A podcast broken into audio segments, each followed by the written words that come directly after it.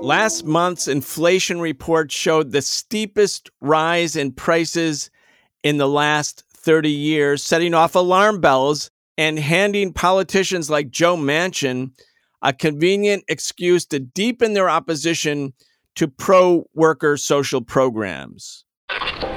We need a new system. We need a new society.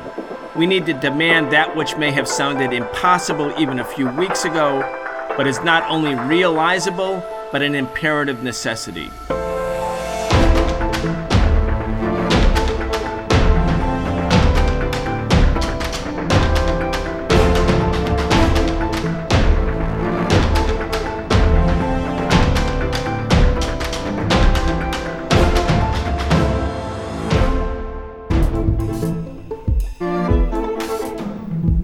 Deepening unemployment, a looming wave of evictions, massive and widening inequality. There's no denying it. Capitalism is in crisis, and capitalism is the crisis. We are excited to have Professor Richard Wolff join us again for our regular weekly segment where we talk about the biggest stories related to the economy, the state of the working class, and the crimes of big business. I'm your host, Brian Becker. The Socialist Program brings you content three days a week thanks to the support of our patrons at patreon.com forward slash the Socialist Program. We appreciate all of your support and encourage you to become a patron today if you enjoy listening to this show. Richard Wolff is the co founder of the organization Democracy at Work. He's the author of many books, the latest being The Sickness is the System when capitalism fails to save us from pandemics or itself. And there is a new hard copy edition of Professor Wolff's book, Understanding Marxism, which has just been released, which features a new lengthy introduction which strengthens the case for why Marxism is worth understanding. You can check out all of his work at rdwolff.com. That's R D W O L F F. Professor Wolff, welcome back. Thank you, Brian. Glad to be here. Thank you for joining. Inflation is the dominant news. It's been the dominant news for the last few days. As I mentioned in the introduction, Joe Manchin is using it as a new excuse to not do anything for, you know, workers, working class people, poor people, women, people who actually would benefit greatly from some of the provisions in the Build Back Better plan that Biden offered earlier this year.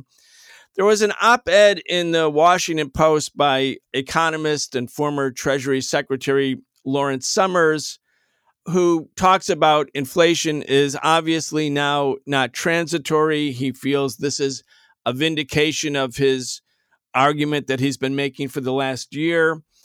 There's lots of reasons why, and we've talked about this with you about why inflation might be happening, whether it will continue to deepen. One thing that I thought was interesting about Summers' piece is that unlike Manchin, who is using in a demagogic way the inflationary pressures to say no to any social spending programs that would help working class and low income people, Summers wrote these words in his editorial in his op-ed. He said, quote, first, let's not compound errors that have already been made with far too much fiscal stimulus and overly easy monetary policy by rejecting Build Back Better. The legislation would spend less over 10 years than was spent on stimulus in 2021. Most of that, of course, going to the biggest banks and corporation. Then he goes on because that spending is offset by revenue increases and because it includes measures such as childcare that will increase the economy's capacity, Build Back Better will have only a negligible impact on inflation. Now, that's something, Richard, you would never gather from the recent headlines. Then he goes on, and I'll read this last sentence. It will, of course, be imperative to ensure that various temporary measures, such as the child tax credit, will not be extended without new revenues to pay for them. Anyway, let's try to understand what's going on. We've been talking for the last eight months with you about whether inflation will grow, whether it will stay put. You made the point that all of those who were saying anything about inflation, whether it was coming or not coming, were actually just in a way, talking through their hat because nobody actually could possibly know. Anyway, let's get started. Okay, the first problem to keep in mind as we go through this is to think about inflation in a way that is different from the way that Joe Manchin or any of, the people you've been quoting and talking about talk about. They talk about it as though it were some thing, some process, almost a kind of mysterious awful that settled in on us and that now we have to cope with as if it were imposed on us, as if there were nothing we could do but hunker down and, and pull back from what we might have otherwise done. This is nonsense. There's a need to understand at the basics what an inflation is, because then you won't get trapped uh, by the, the language in which these folks talk. So let's begin. Who sets prices? That we have to answer that question if we want to know why prices are being raised, we should know who's doing that. And we can ask the question, why are they doing that? There's no mystery here. The capitalist economy is divided into two fundamental groups. On the one hand, a small minority that are employers, bosses, capitalists, CEOs, whatever phrase, you know, lifts your boat, use that one. And then on the other side, there are the vast majority of us who are employees or workers or proletarians or whatever you want to call us. One of us sets prices of goods and services, and one of us doesn't. And you all know the answer. Employers have the function, have the right, have the privilege, and have the very exclusive role of setting prices. The companies, the corporations, the businesses, they do that. The employees don't do that. The employees are price takers, and the employers are price makers. They are the ones who set them. Okay. Once you have that clear, let's ask the follow up question. Why would employers be raising prices these days as they have over the last year? And as you correctly pointed out, the latest number indicates they're raising them at a rate in excess of 6% per year, looking at the latest month of October as our latest measuring point. Well, there's a simple answer that all economics teaches. Employers are there to maximize profits. That's what they learn in business school. That's what they tell everybody. That's what I was taught as a student of economics. And that was what I was instructed to teach my students when I became a professor of economics. Profit is the bottom line. Profit is the goal. Profit is what you get rewarded if you make it higher, and you get punished if you don't. So, the simple, obvious answer as to why businesses are raising prices is because that's the profitable thing to do. They think they can get away with it. In other words, they think that if they raise the prices, you and I will continue to buy whatever it is they sell for whatever reasons drove us to be interested in it in the first place. Now we have to pay more or do without. And their gamble, and that's what it is a gamble, is that they can raise the prices and that we will have little or no incentive or option to do other than pay the extra price, the higher price, and that's profitable for them. So let's not be all aflutter with notions of what the inflation is as if it were some magical process that descends on us, you know, like bad weather that we can't do much about. We can. How would we stop an inflation? That's the easiest question in economics to answer And I'm not going to give you my own answer. I'm going to give you the answer of a Republican president of the United States, Richard M. Nixon, who in 1971, faced with an inflation a bit higher than what we have now, decided, okay, it has to stop. And then he did what, by the way, leaders have done in many countries nothing unusual, nothing weird, nothing exceptional, about it. He declared a wage price freeze. On August 15th, 1971, President of the United States, Richard Nixon, announced to the American people that as of the following morning, any business that raised the price would be in violation of the law and the leader of any such business would be arrested for violating the law. Guess what? The inflation stopped on a dime. No problem, no issue. There we have it.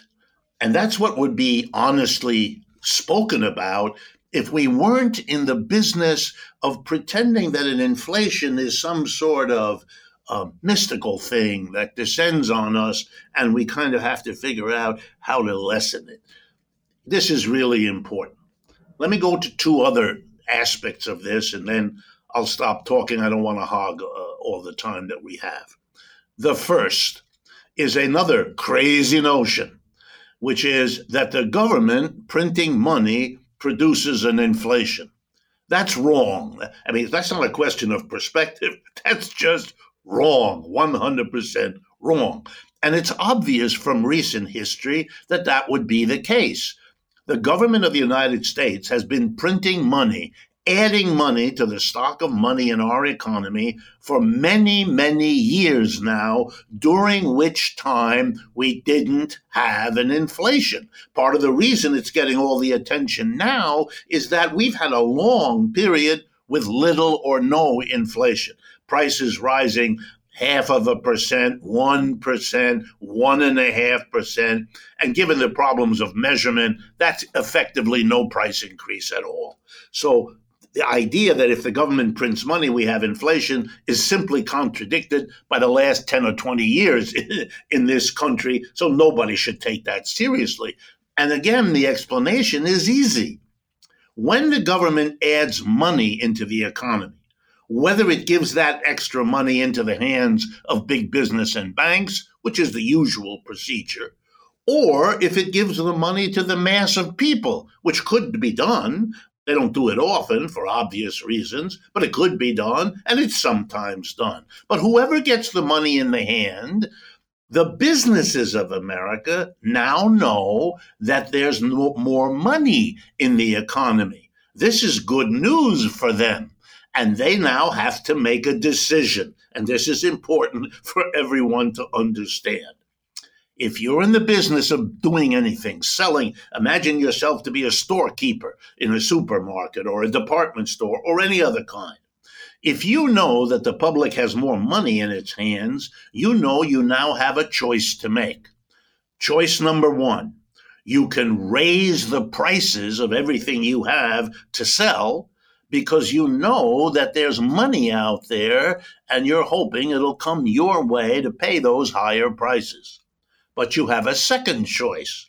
The second choice is not to raise your prices, but instead to order more stuff to sell at the same price because you know that people having more money in their hands may now buy more things than they did before because they have that extra money.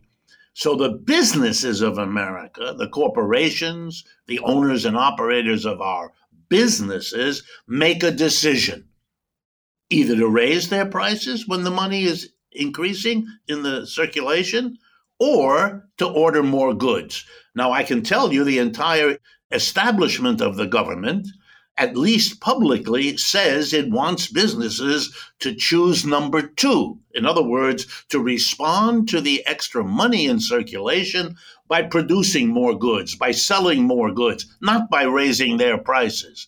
Why? Because if you sell more goods and you produce more goods, here we go, you're creating jobs. So the hope of the government is that the extra money they pump in will lead businesses to order and sell more goods, and that in turn will give more people jobs producing those goods. That's the hope. But in a free enterprise capitalist system, which is what we've got, businesses have a freedom to do something which may be very good for them, but it awful for the society as a whole. They may say, I don't want to order more goods. I don't want to take the risk of stocking up. I don't want to take that risk. So, you know what I'm going to do? I'm going to make my profit in a quick and easy way. I'm just going to jack up my prices. And that way I'll make more money. I'll have the same stuff and I won't be ordering more because I won't be able to sell more since I'm raising the price. And so we won't be generating jobs but that's not my problem. I'm just a capitalist here to make the most profit I can. So they raise the prices, and here's what we get a government printing money, hoping to create jobs, fails to do that.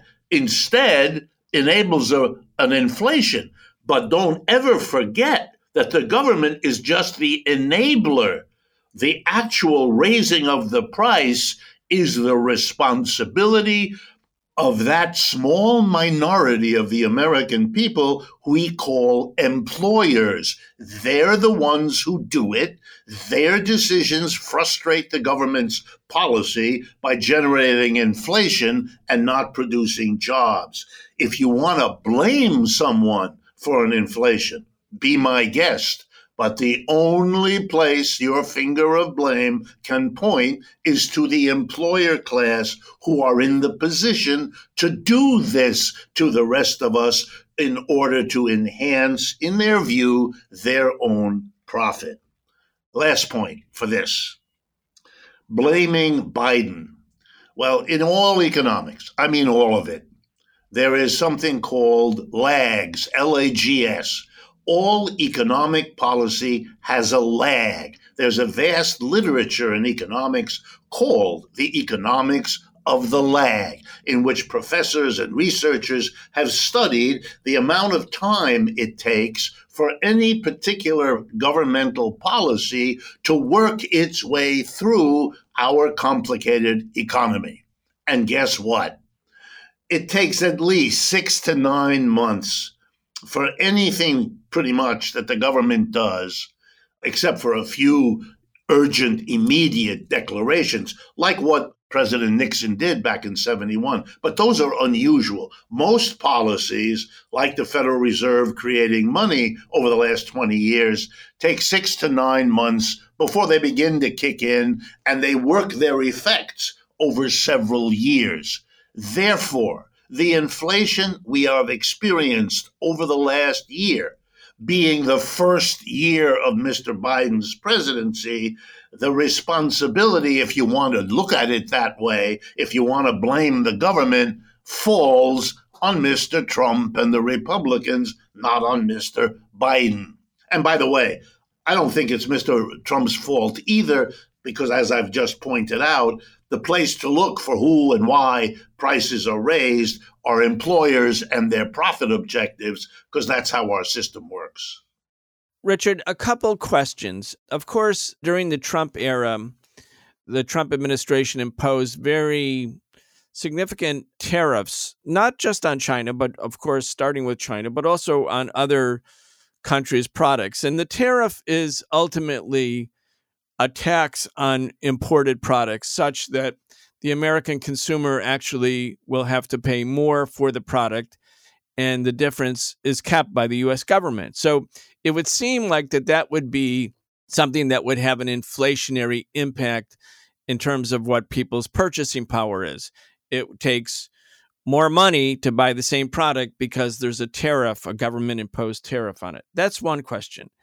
The second one is I do want to go back to the 1970s a little bit because I think this is a complicated topic. And, you know, Nixon imposed the wage price freeze in August 15th, 1970, removed the US dollar from the gold standard.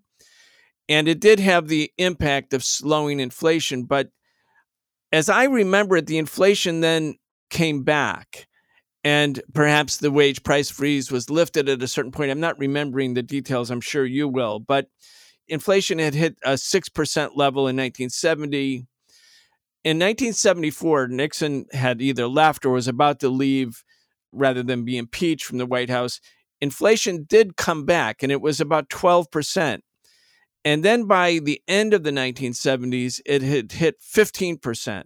So it appeared not to be, and this is the question that I have for you. Yes, the employers are the ones who raise the prices, but the price that any employer or any business associates with their product can't be entirely arbitrary. It has to be within a certain range. Otherwise, if they raise prices and others don't raise prices, they'll lose market share. But then, and this is my concluding point and my conclusion to the question I want to ask you. At a certain point, it appeared that this gathering inflation in the late 1970s was undermining and destabilizing US capitalism. And Paul Volcker came in, and Paul Volcker was named as the chairperson of the Federal Reserve by President Jimmy Carter. And he sort of took the reins and by jacking up interest rates to a super high level, I mean, unbelievably high level, basically tanked the economy, led to a decrease in demand for products because people didn't have any money. And as they lost their jobs, they additionally didn't have any money. And so, in other words, a manufactured recession designed to curb inflation. At least that's how I had understood it at the time. Anyway, can you help us a little bit with some of that history? Sure. The wage price freeze worked very, very well. It worked, in fact, so well that every business in the United States began to scream bloody murder that they weren't able to escape it because it was working well and because you had this peculiar anomaly.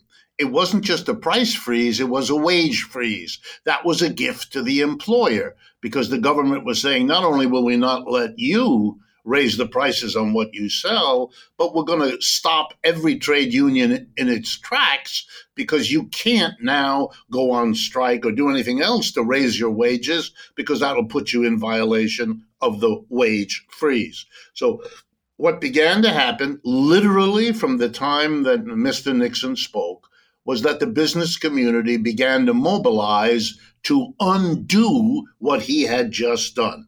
It didn't take him long about eight or nine months, and the wage price freeze was undone. It had actually begun to be undone even earlier because there were exceptions. There was a special a court set up where companies could appeal that they were in some special circumstance that should allow them to be exempted, and many did get that kind of exemption. So we'll never know at this point what might have happened because the wage price freeze, which brought that inflation right down to next to nothing overnight, was not allowed to continue as policy because the people who run this country and who certainly run our economy mobilized to get it undone.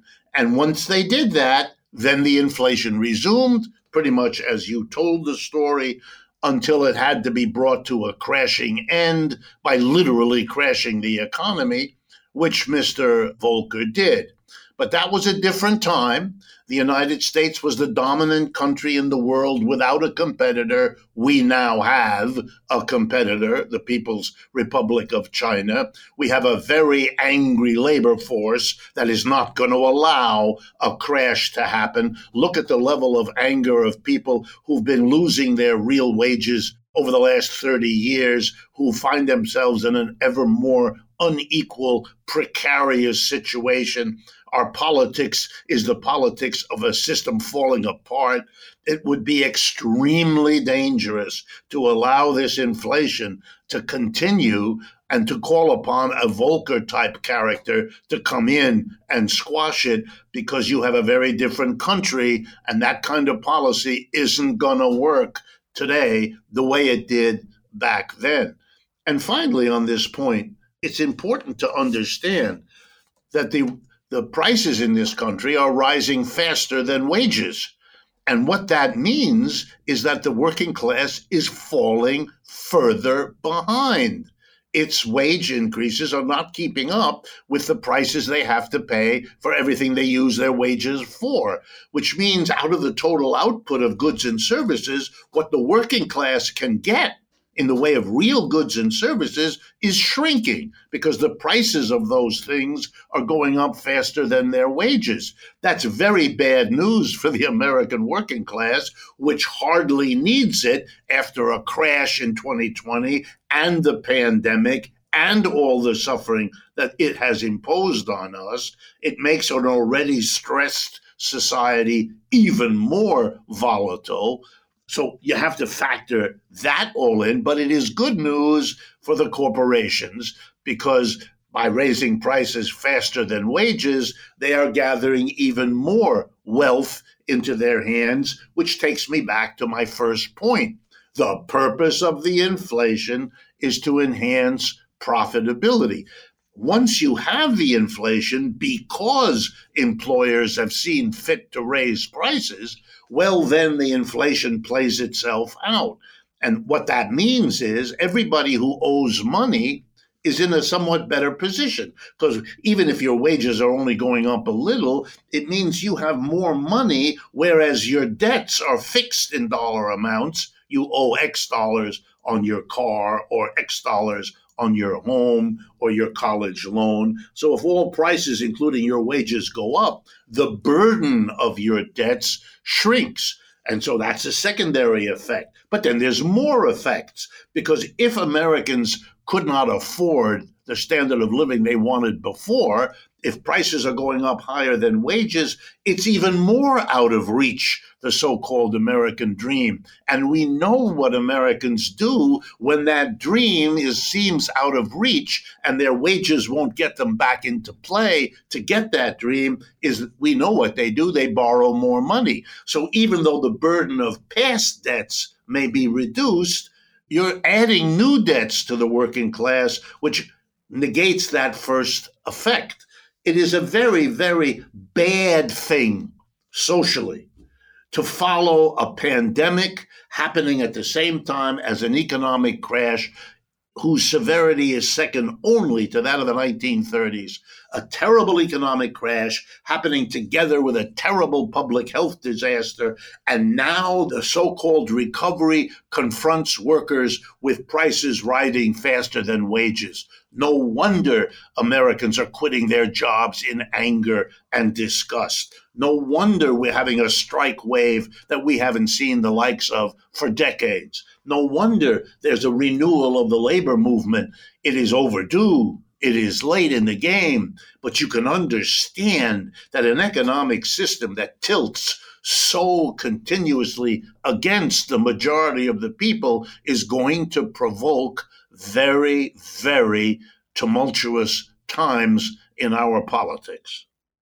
Richard Wolff is the co founder of the organization Democracy at Work. He's the author of many books, the latest being The Sickness is the System When Capitalism Fails to Save Us from Pandemics or Itself. He has a new hard copy edition of his book, Understanding Marxism, which has just been released and which features a new lengthy introduction which strengthens the case on why Marxism is worth understanding. You can check out all of his work at rdwolff.com. That's rdwolff.com. You're listening to the Socialist Program. We'll be back tomorrow. You've been listening to the Socialist Program with Brian Becker, where we bring you news and views about the world for those who want to change it. If you enjoyed the show, subscribe on your favorite podcast app and follow us on Facebook, Twitter, and Instagram, and watch video episodes of our in depth show, The Real Story, every Wednesday at 7 p.m. Eastern on YouTube with our partner Breakthrough News. We can only continue our work bringing you high quality news, analysis, and history with the support of our listeners. Connect with us and become a patron at patreon.com slash the socialist program and receive an invitation to participate in an exclusive monthly seminar with Brian Becker. Center.